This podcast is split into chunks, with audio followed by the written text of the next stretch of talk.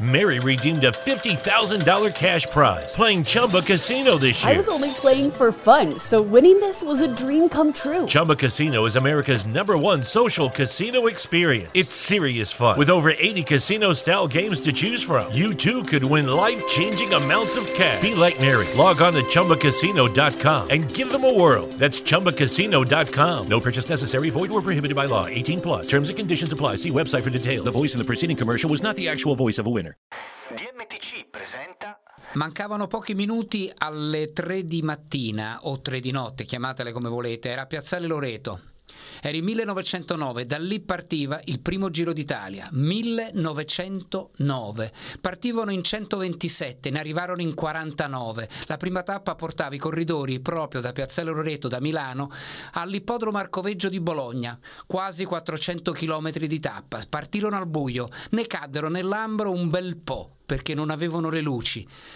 Fra loro c'era un nome particolare che poi vinse, si chiamava Luigi Ganna.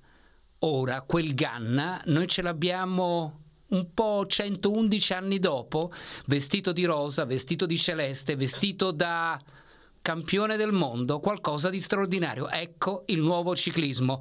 Questo è Tartan, il podcast che ci porta dentro i fatti, dentro le storie e dentro le opinioni dello sport contemporaneo. Io sono Giovanni Bruno. E io sono Massimo Caputi.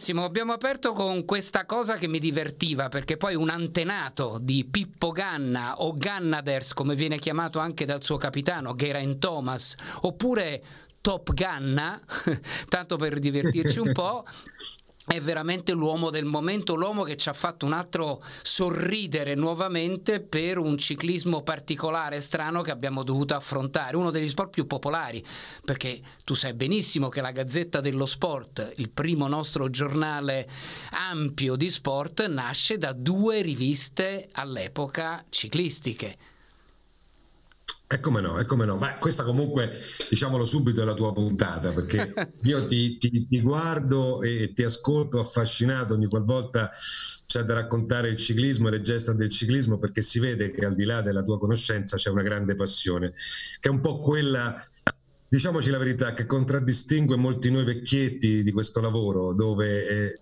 tutto nasce più che altro dalla passione.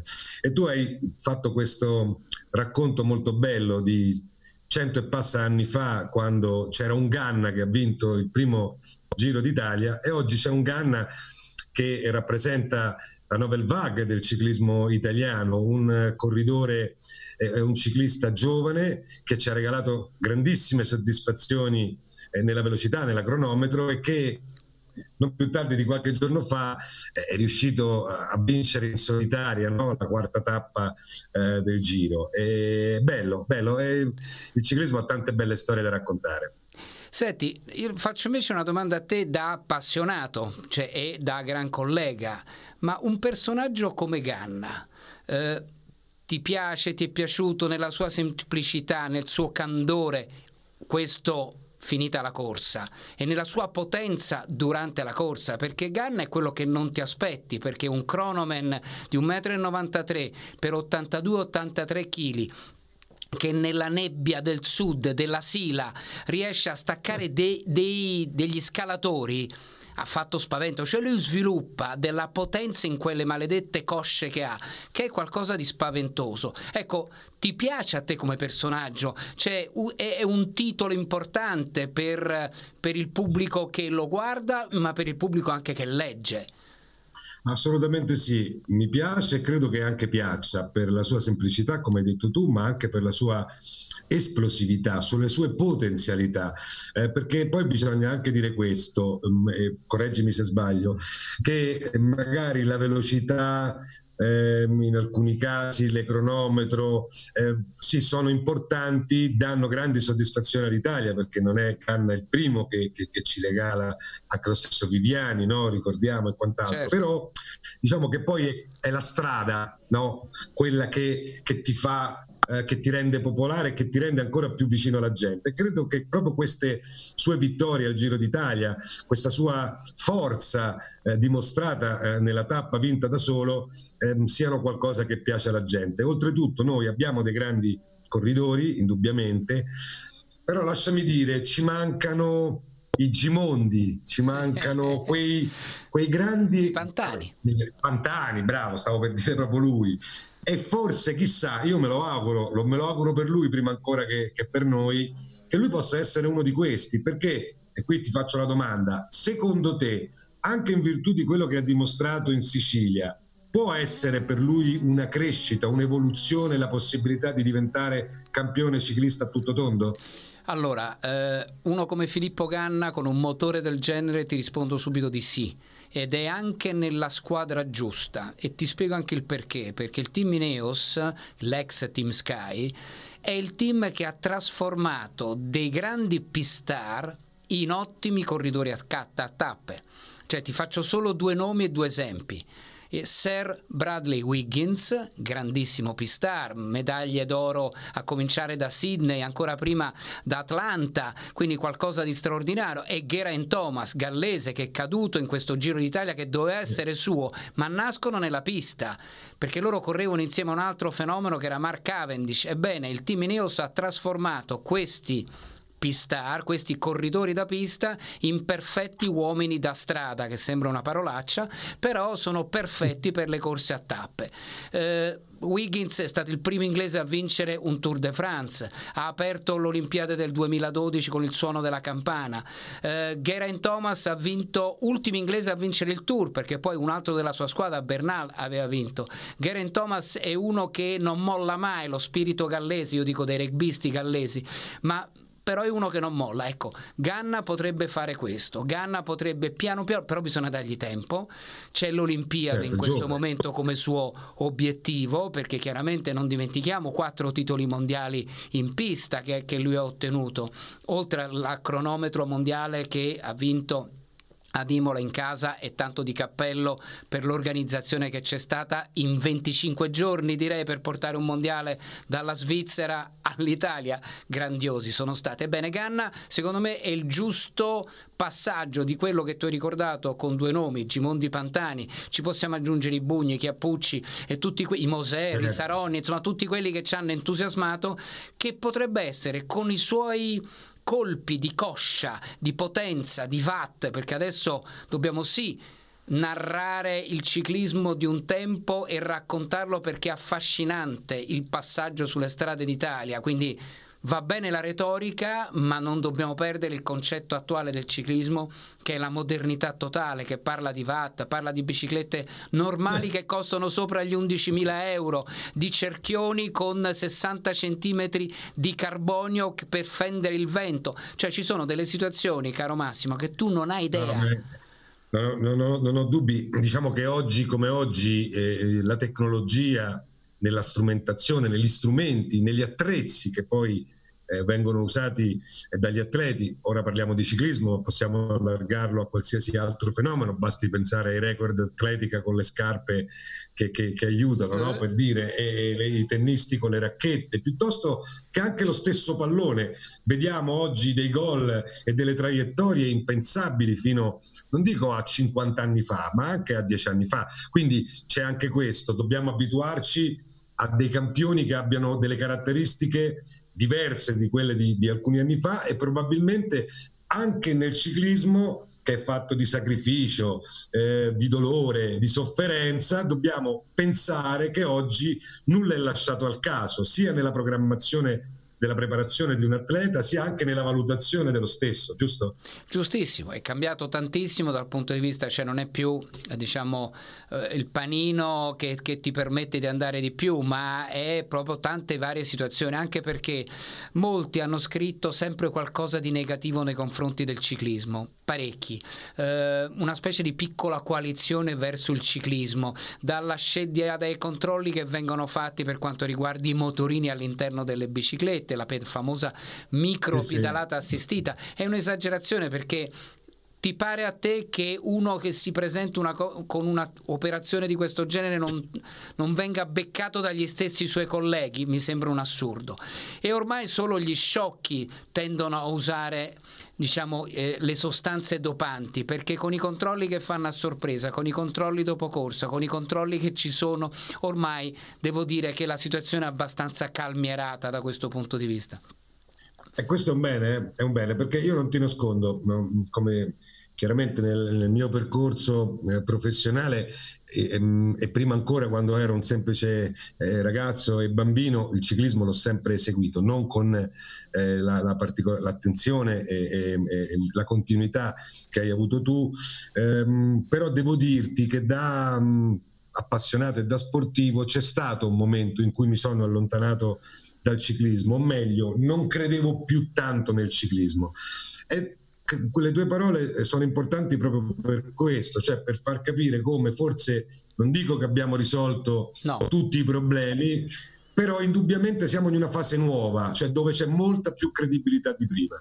Assolutamente sì, tu sai benissimo che è stato quel periodo pazzesco che era, ahimè, eh, 1998, anche che combaciava con la grande vittoria al Tour de France di Marco Pantani, ma combaciava anche con la Festina, con tutto ciò che è caduto addosso ai corridori, con quello che avevano preso, perché tutti facevano il ragionamento, dice se lo prende lui che va a vincere lo devo prendere io che lo battevo normalmente, quindi tutti si parificavano, quello che poi dichiarò Lance Armstrong che su 200 partenti al Tour 195 prendevano tutto e i 5 sì. si vedevano subito che si ritiravano dopo la seconda Sai tappa. Che cosa mi viene in mente? Ecco, a, a, quello che si raccontava dei corridori che dopo aver fatto 200 km andavano in stanza e continuavano certo. a pedalare. Cioè, ecco, quell'immagine secondo me ha fatto molto male al ciclismo, però è talmente uno sport, io credo, vero, ehm, che poi alla fine è riuscito... Certo. Lucky Land Casino, asking people what's the weirdest place you've gotten lucky? Lucky? In line at the deli, I guess? Aha, in my dentist's office. More than once, actually. Do I have to say? Yes, you do. In the car before my kids' PTA meeting. Really? Yes. Excuse me, what's the weirdest place you've gotten lucky? I never win and tell. Well, there you have it. You can get lucky anywhere playing at LuckyLandSlots.com. Play for free right now. Are you feeling lucky? No purchase necessary. Void where prohibited by law. 18 plus. Terms and conditions apply. See website for details. Qualche maniera con tante fatiche a riconquistarsi la sua posizione e la sua credibilità. Verissimo, cosa che l'hai visto anche in queste giornate di Tour de France, in queste giornate di Giro d'Italia, in questa organizzazione che c'è stata per il Mondiale in Italia, le difficoltà che il ciclismo ha avuto a riprendere, ma la credibilità che ha avuto rispetto a tanti altri sport, anche con la gente diciamo che si è ben distribuita lungo la strada ad applaudire tutti diciamo un 95% con le mascherine. Gli arrivi assolutamente con un cerimoniale giusto e dosato nella maniera perfetta. Poi mio parere ogni volta noi italiani ci caliamo un po' le braghe nei confronti dei francesi. Quindi vabbè io vorrei eh. rivedere Bartali no, con i suoi sandali che va a menarli a picchiare per il semplice fatto perché il tour ha fatto da padrona nella distribuzione esecuzione di questo maledetto calendario e noi ci ritroviamo, eh sì. ti faccio solo questo esempio, un Giro d'Italia che va a chiudere, quindi magari con l'emozione dell'ultima maglia rosa contro una delle tappe più belle della Vuelta e contro la Parigi-Roubaix, la classica delle classiche. Sì. Mamma mia, è tutto questo deciso a tavolino dall'USEI che ha aspettato finché non si è spostato quel macigno eh, giallo che si chiama Tour. Senti, io però adesso ti devo fare aprire il libro dei il cassetto dei ricordi. Sono curioso perché appunto tu ne hai raccontate, ne hai viste talmente tante. C'è un, non ti dico un corridore, un ciclista, ma una tappa, una corsa che tu ricordi più e meglio di altre perché ti ha lasciato qualcosa dentro? Eh, ce ne stanno tante. Diciamo, il mio primo approccio a me piaceva tantissimo. Allora, mi piacevano i passistoni, cioè quelli che a 20 km dal traguardo partivano. Io adoravo e adoro Ciclone Bontempi perché aveva ah, questa ah, cosa, no. perché partiva a 20 dal traguardo e con quella potenza nessuno lo riusciva a riprendere. Parliamo di tappe, diciamo, un po' ondulate, come pure un altro bellissimo corridore era Phil Anderson. Ma io ricordo due, co- due cose sono in particolare mi stanno sempre nella testa. Ed è un'immagine legata a Lance Armstrong ed è particolare perché? Perché quando purtroppo morì Casartelli eh, in un brutto incidente nella discesa del Port d'Aspé nel 1995, ahimè purtroppo, il giorno dopo tutta la squadra dell'allora Motorola di Casartelli passò il traguardo con la macchina in testa, con sopra la bicicletta di Casartelli e dietro c'erano i suoi compagni. Fu annullata la tappa. 3-4 giorni dopo invece fu Lance Armstrong a partire a 20 dal traguardo e a tagliare da solo il traguardo e fu la prima immagine televisiva, ti parlo quindi 1995, che un qualcuno alzasse il dito verso il cielo per dedicare qualcosa a qualcun altro che non c'era più. Ah, bello, e quella fu un'immagine meravigliosa per cui ho sempre, in tutte le situazioni, adorato Lance Armstrong. Quella è una. E l'altra è quando Davide Cassani ed Adriano De Zan verso le Desalpes in una giornata di pioggia epocale, quell'omino con la testa pelata e la bandana e l'orecchino al naso e le braccia e le, e le mani su, i manicotti sotto al manubrio da velocista e non da scalatore partiva per dare quel colpo di grazia ad Ulrich e vincere e ritornare a vincere un Tour de France per un italiano. Quindi è quello è, è, è l'immagine con quelle due voci, Cassani che, dice, che avvisava De Zan che stava per partire Pantani, eccolo che parte, poi l'urlo di Adriano e lui che se ne va via, quella è un'immagine che ti ripeto, indelebile quello che tu chiedevi prima. Eh, bello, bello, guarda, perché io ti ho fatto questa domanda perché attraverso il quello che tu hai detto e avresti detto un po' è come se, lo, se lo vedessi io adesso, no? cioè, è, bello perché me l'hai eh, proprio um, trasportato e ti, ti, dico anche mi hai fatto venire i miei mi hai fatto ritornare a quando ero bambino e ci sono due cose che del ciclismo no, non potrò mai dimenticare. Una è che ai miei tempi si facevano le piste sulla sabbia e si giocava con le palline, ecco. le palline erano tutte dei corridori, dei ciclisti e, e la seconda è. Come facevi la pista? Qua... Ti tirava, tiravano qualcuno che era un po' larghino col, col sedere che si esatto, faceva col sedere così. lo portavi e facevi la pista e poi, e poi giocavi con queste palline. E la seconda questo dimostra purtroppo che eh, abbiamo qualche anno ormai alle spalle, ehm, che mi, mi, ricordo che da, da, bambino si aspettava eh, il pomeriggio il Giro d'Italia che veniva trasmesso in, in, in, Rai, che a quei tempi non è che trasmetteva 24 ore su 24, no. ma iniziava i programmi all'ora del pranzo, addirittura nel pomeriggio con il Giro d'Italia e il processo alla tappa, evidentemente. E guarda, ti dico un ciclista, Taccone. Vito Taccone, eh? il camoscio eh? d'Avezzano.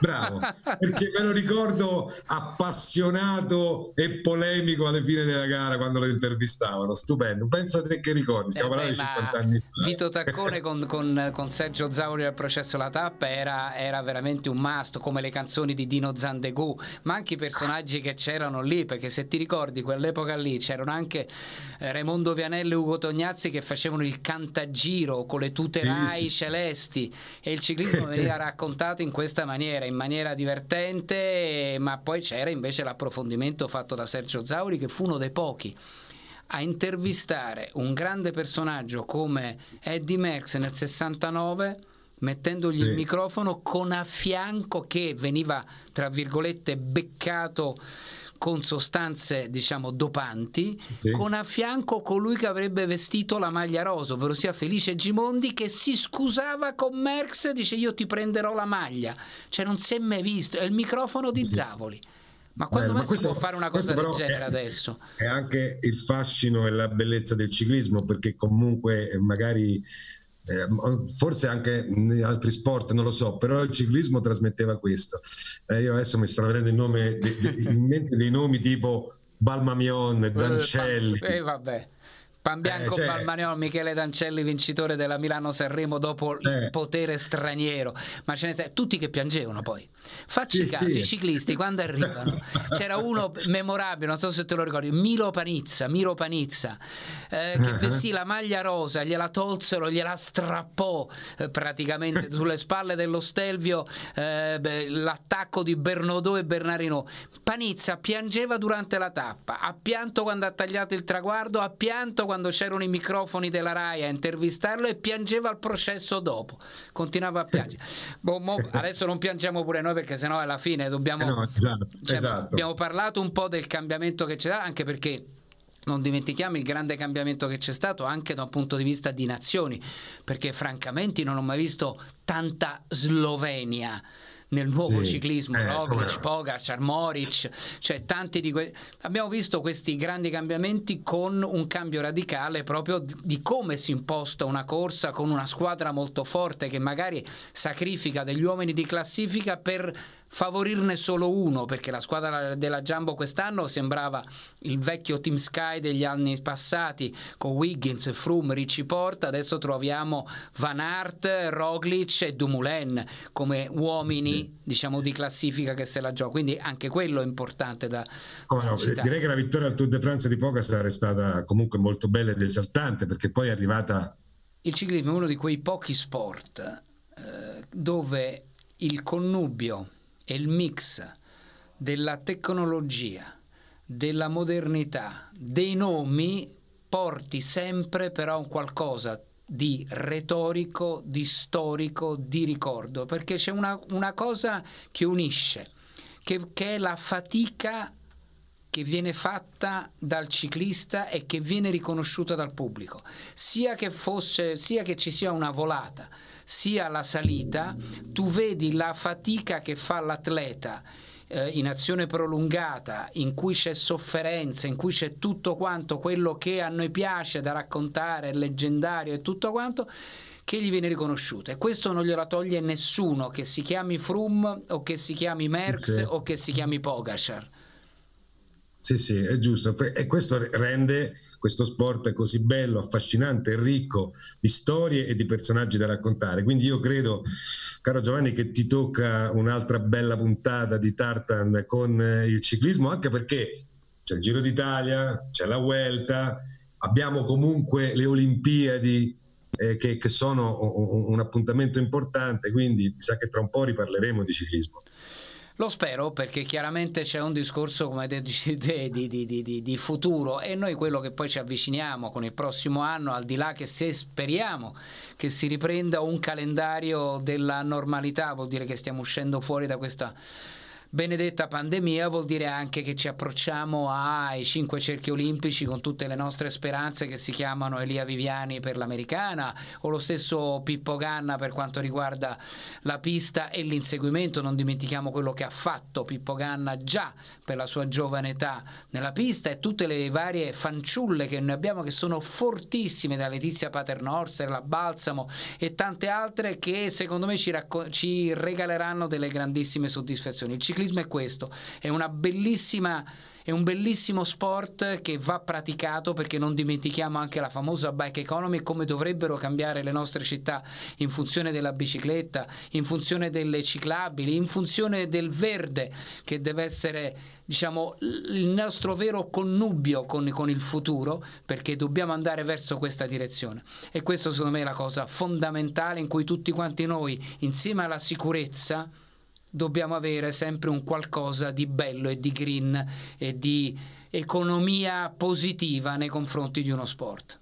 Concordo, alla prossima. Perfetto, questa era Tartan e il saluto viene da Giovanni Bruno E da Massimo Caputi. e siamo a metà ottobre.